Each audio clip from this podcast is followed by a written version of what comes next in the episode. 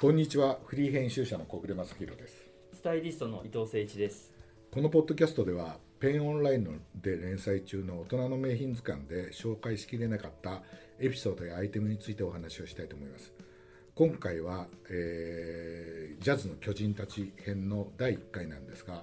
えー特別ゲストにですねなんとクロス敏之さんを素晴らしい。に来ていただきましてこんにちは、クロストシキです。しばらくですね。あな た ねいや私も久しぶりに元気ですかえ。ー元気です生きてるよ、俺。あのクロスさんあのご存じない方のために私の方で紹介しますと、はいえークロスさんクロス俊之さんは、えー昔の人です。えさ1934年そうです。東京生まれ八十八だよ。慶応大学卒業後、そろそろえだ。ーあのめバンジャケットに入社して、えー、バン剣道を、お誕生させるなどして、えーその後はですね、えーファッション評論家とともに、えーお店クロスサイモンっていうあのに西麻布で超おしゃれな洒落てますねお名前もおしゃれなお店をやられていま、えー未だにご活躍されてるということなんですけれどもあの私もいつも古い話をですね、あの聞くときにはいつも黒さんを頼って話を聞きに行くという、はいあの皆さんご存知なんですと思うんですけど今日はもっともなんですけどテイクアイビーっていう名著があるんですけども、それのを書いていただいた人が黒須俊之さんです。今日はすごい僕は緊張しており ます。黒さんあのあの伊藤さんのはいお父様もおしゃれな人で、んあの昔のメンズクラブをずーっと持ってて、もう黒須さんの書くものはバイブルのようにはいあらま呼ば同れて世たと代いうでございました。あ、そうなんだ。はい父はもうはいなんかそれアパレル関係の仕事やってらっしゃった。いや、じゃあなくて全くそうじゃないんですけど、やっぱり大学時代から、本当ラーメンをすすってでもバンを買ってたっていう。ありがたいね。はい。山口なんですけどねあ、。そうなはいんだ。ええええ、いまだに山口で、へえええお店をやられてるんですけじゃあど、向こうだったらあれじゃないかな。あの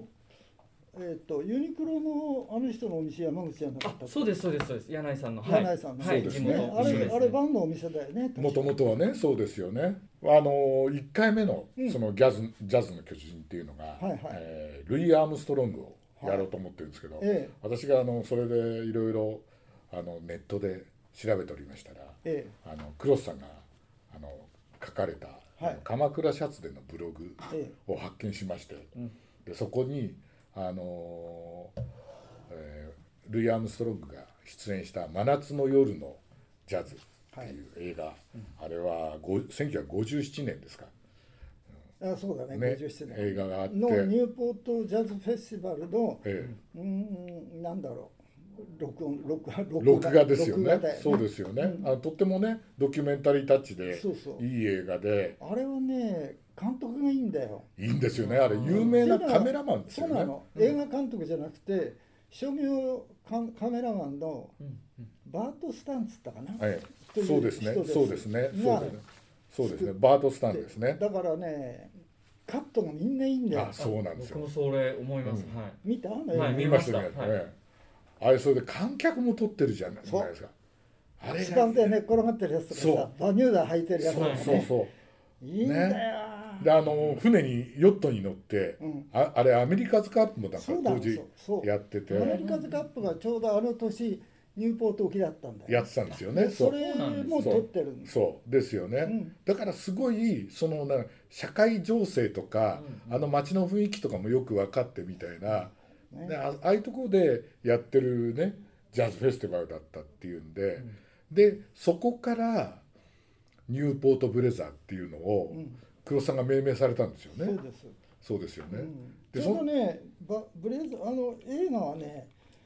えっ、と58年だっけ？ 58年ですね、ええでだからに日本で上映したのは2年ぐらい後じゃないかな。あそうなんですか、俺まだバンに入る前だったあの映画見たのは。そうですジかャズ大好きだったから。ええ今まで LP の表紙でしか見たことない人がええ映画に出てきてはいるはいはわけいだからさはいはいはい俺はもう見たよええうーん俺はあのルイ・アームストロングよりももうちょっとモダンジャズの方が好きだったから、うんうんその連中がもういっぱい出てくるんでね、はいはいはいそれとあの頃服も興味があったんで、はいはいはい何着てるかっていうのはがい結構気になってたから、はい面白かった、あ観あ客もいいんだよね観客 でみんなみんないわいわゆる IB ですよねですよね58年っつったら一番いい時じゃないかあななるほどファッねションもジャズも。そうですよねあジャズもそうですかうん、っていうのはうん50年代はアメリカ一番お金持ちでいい時だから今みたいにそうせでこすくよないから、そうですよねやることがみんなね、いいんだよ、うん品が良くてであの後はベトナムが始まったりとかそうだねケネディがね暗殺されたりとかしケネてディ暗殺までかなアメリカそうのですよね今うんですよね63年、ですよねうんそれまでだね、うんそこから先は違う国だね、うんだから僕がテイクアイビー取材に行ったのは65年、はいはいはい60年がね最後のね、輝きがいくらか残ってたかななるほどねそれも東部だからでうん西部はもう行ったらヒッもうヒッピーピーうん、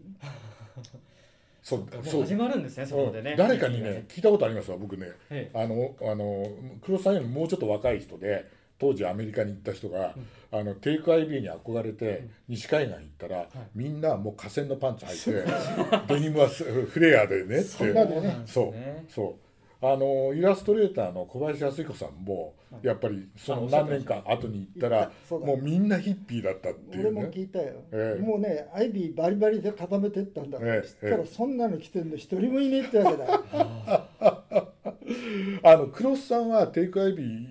とあのそのうん行く時に、はいもうあれ学生だかあの大学 IB リーグの大学行ったから、はいあんな格好してましたけど、はいもっとなんていうんですかトラッドなはいスーツ着て、うんネクタイ締めてみたいな印象で行かれたっていうことはあるんそでうすかもうもう俺たちみんなそう思ってた頭から、うん学生がうんスーツ着てネクタイしてんに違いねえと、うんうんうんって言ったらみんなさ、うんシャツ一でさ、うん裸足でスウェットパンツあスウェットシャツ着て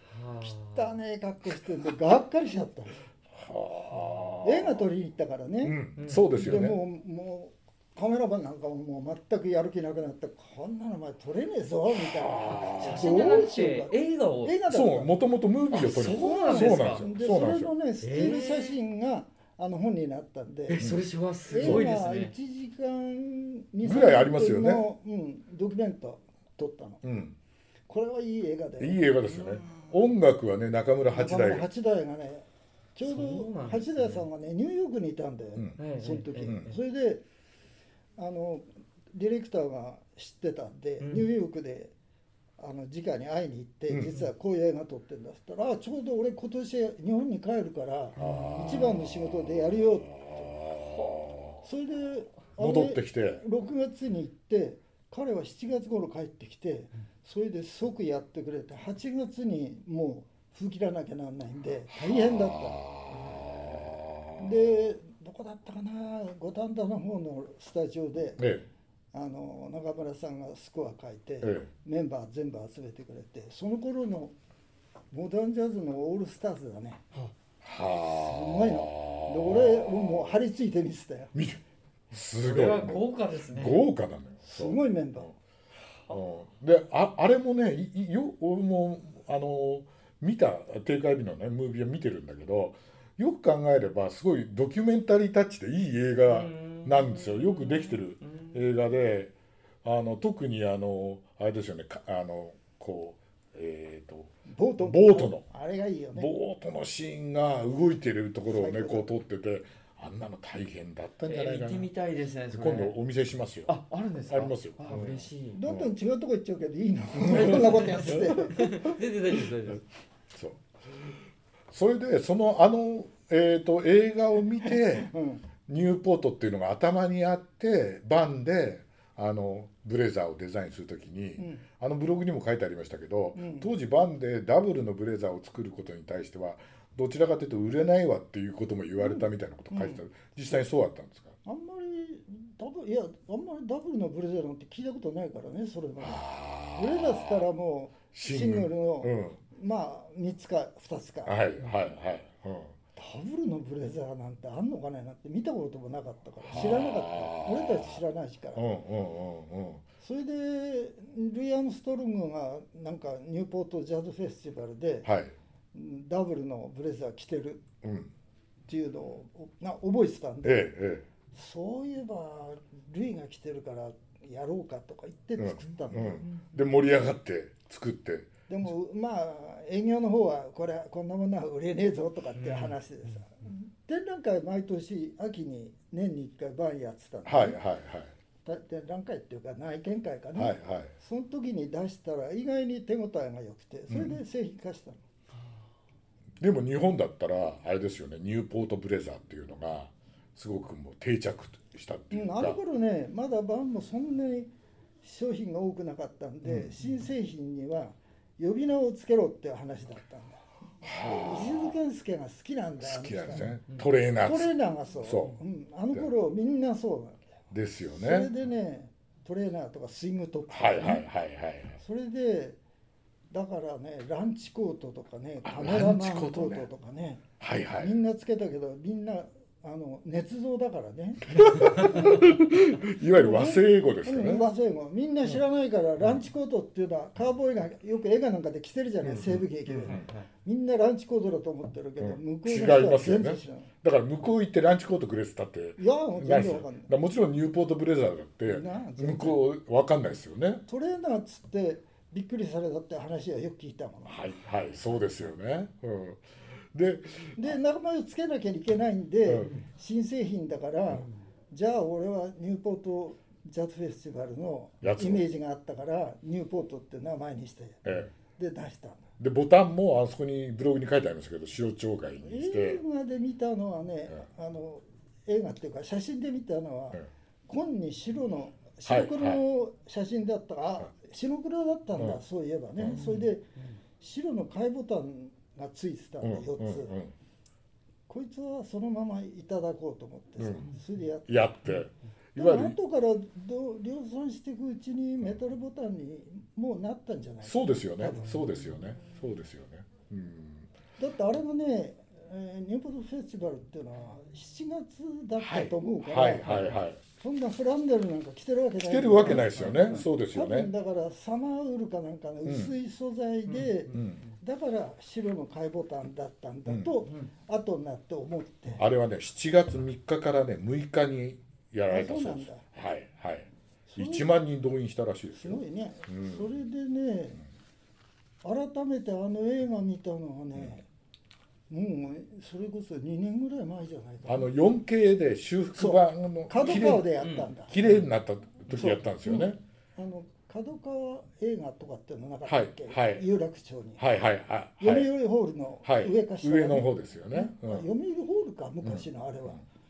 でそこでやるってでしたんでこれは見なきゃと思って見たらええ全然違う服着てるんでびっくりしてダブルじゃないんですよシンねグルの2つボタンですそんなそうでそれもねブログにそんなね俺見てったらえ俺はねそれそれまで「え黒さん間違ってますよ」とかとかって思いつつ見てったら、それ知ってあたのえ知ってたのっていうことは間違ってるっていうこいや実を言うと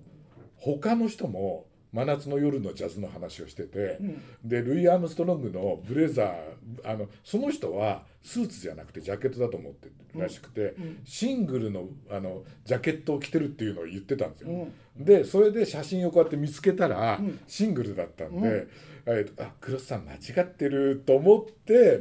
でブログを何日か分か送ってったらあのあのクロスさんがもう一回見たらあのシングルだったっていうのをもう時効ですけどなん時て効ですけどって言ってと23年前だものあの映画やったの確か、そうですよね、うんそうですよそれまで何十年も見てなかったんで、うんうんそれでじゃあどこでニューポートかなと思ったらその頃ねあのメトロノームってアメリカのジャズ雑誌撮っててうね、んそれにねニューポートジャズフェスのなんか記録がだーっとグラビアであったはいはいはいはいはいその中にこうやって重なっちゃったうん、は会あ社ったんだが来てたああそれでトランペットだからこうやってるからいつもこの袖は目立つんで、うんはいはいでいつも4つ4つついてんだ4つ、うんうんうん、それで、こそれも上半身の写真だからわかんないけど、うんジャケットじゃなくてスーツだったかもしれないね。そうですよレイねアンスーがどうもスーツ好きらしいかうんら。うんそうなんですよねいあのいろいろ写真集めてみるとみんなスーツなんですよね、あうんの、じあのマラスデオのジャズの中に出てくるのはライトブルーの二つボタンのシングル二つボタンのスーツだった。はいはいはいはいで蝶ネクタイだったと思うはいはいはいはい蝶ネクタイですねうんそうですよね生地はねなんかちょっと光沢があるからなんだろうな、うんうん、ダクロンなんとかだったね、はいはいはいはいはい日本だったらシルクっぽい感じだ、う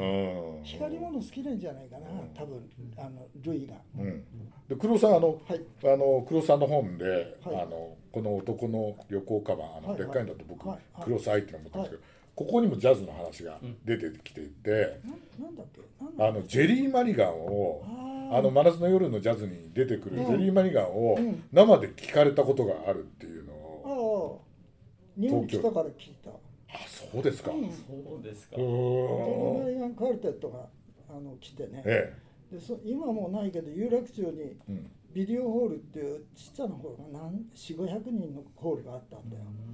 日本放送のすぐそばうーんでそこに出るんで行ったうんでジェリー・マリガンと、うんその時はもうチェット・ベイカーじゃなくてトロンボンのボブ・ブルックマイヤーであとベースとドラムかなそれ誰だったかな覚えへえそうですか憧れのあの映画で見た人がこう生で聞いて。生で聴いてるって伝説の人すごいですよねてるその何年だろう70年いや70年になってないかないや60年の終わりか70年の前半ぐらいかな調べればわかるでしょ、うんねジそうェですねリー・マリガン来はい日って、はいそうですねうんうんでこの「真夏のようなジャズ」の時のねジェリー・マリガンは赤いジャケット着はいてた、赤いジャケットでしたよおねよ覚く覚えてるねえてるええええ赤いジャケット着てええええでも一番かっこよかったのはねはい。冒頭に出てくるねあのジミー・ジフリー3っていう、ええあのウエストコーストジャズのうんはいうん連中なんでこの連中の服良かったよあそうですかもう一回見てみようちょうどねこんなような色こうお茶みたいな色へえモスグリーの三つボタン上二つ掛け、はいはいはいはいはいで三人ともユニフォームだった